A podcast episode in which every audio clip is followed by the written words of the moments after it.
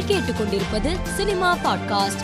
மணிரத்னம் இயக்கியுள்ள பொன்னியின் செல்வன் திரைப்படம் இன்று திரையரங்குகளில் வெளியானது. இப்படத்தில் நடித்துள்ள பார்த்திபன் தஞ்சைக்கு சென்று ஒரு திரையரங்கில் ரசிகர்களுடன் அமர்ந்து படத்தை பார்த்தார்.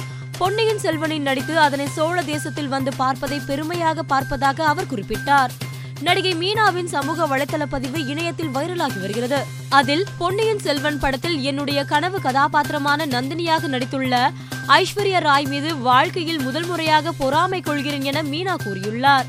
ஆயிரத்தில் ஒருவன் இரண்டாம் பாகத்தில் தனது கதாபாத்திரத்தில் தனுஷ் நடிக்க உள்ளதாக பார்த்திபன் கூறியுள்ளார்.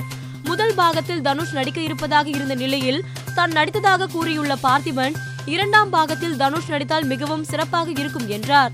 சென்னை அண்ணா நகரில் உள்ள நடிகர் விஷால் வீட்டின் மீது அடையாளம் தெரியாத நபர்கள் தாக்குதல் நடத்தினர். இது தொடர்பாக சிசிடிவி கேமரா காட்சிகளின் அடிப்படையில் நான்கு பேரிடம் போலீசார் விசாரணை நடத்தி வருகிறார்கள். பி. எஸ். மித்ரன் இயக்கத்தில் கார்த்தி நடித்துள்ள சர்தார் திரைப்படத்தின் ட்ரெய்லர் சமீபத்தில் வெளியாகி இணையத்தில் வைரலாகி வருகிறது.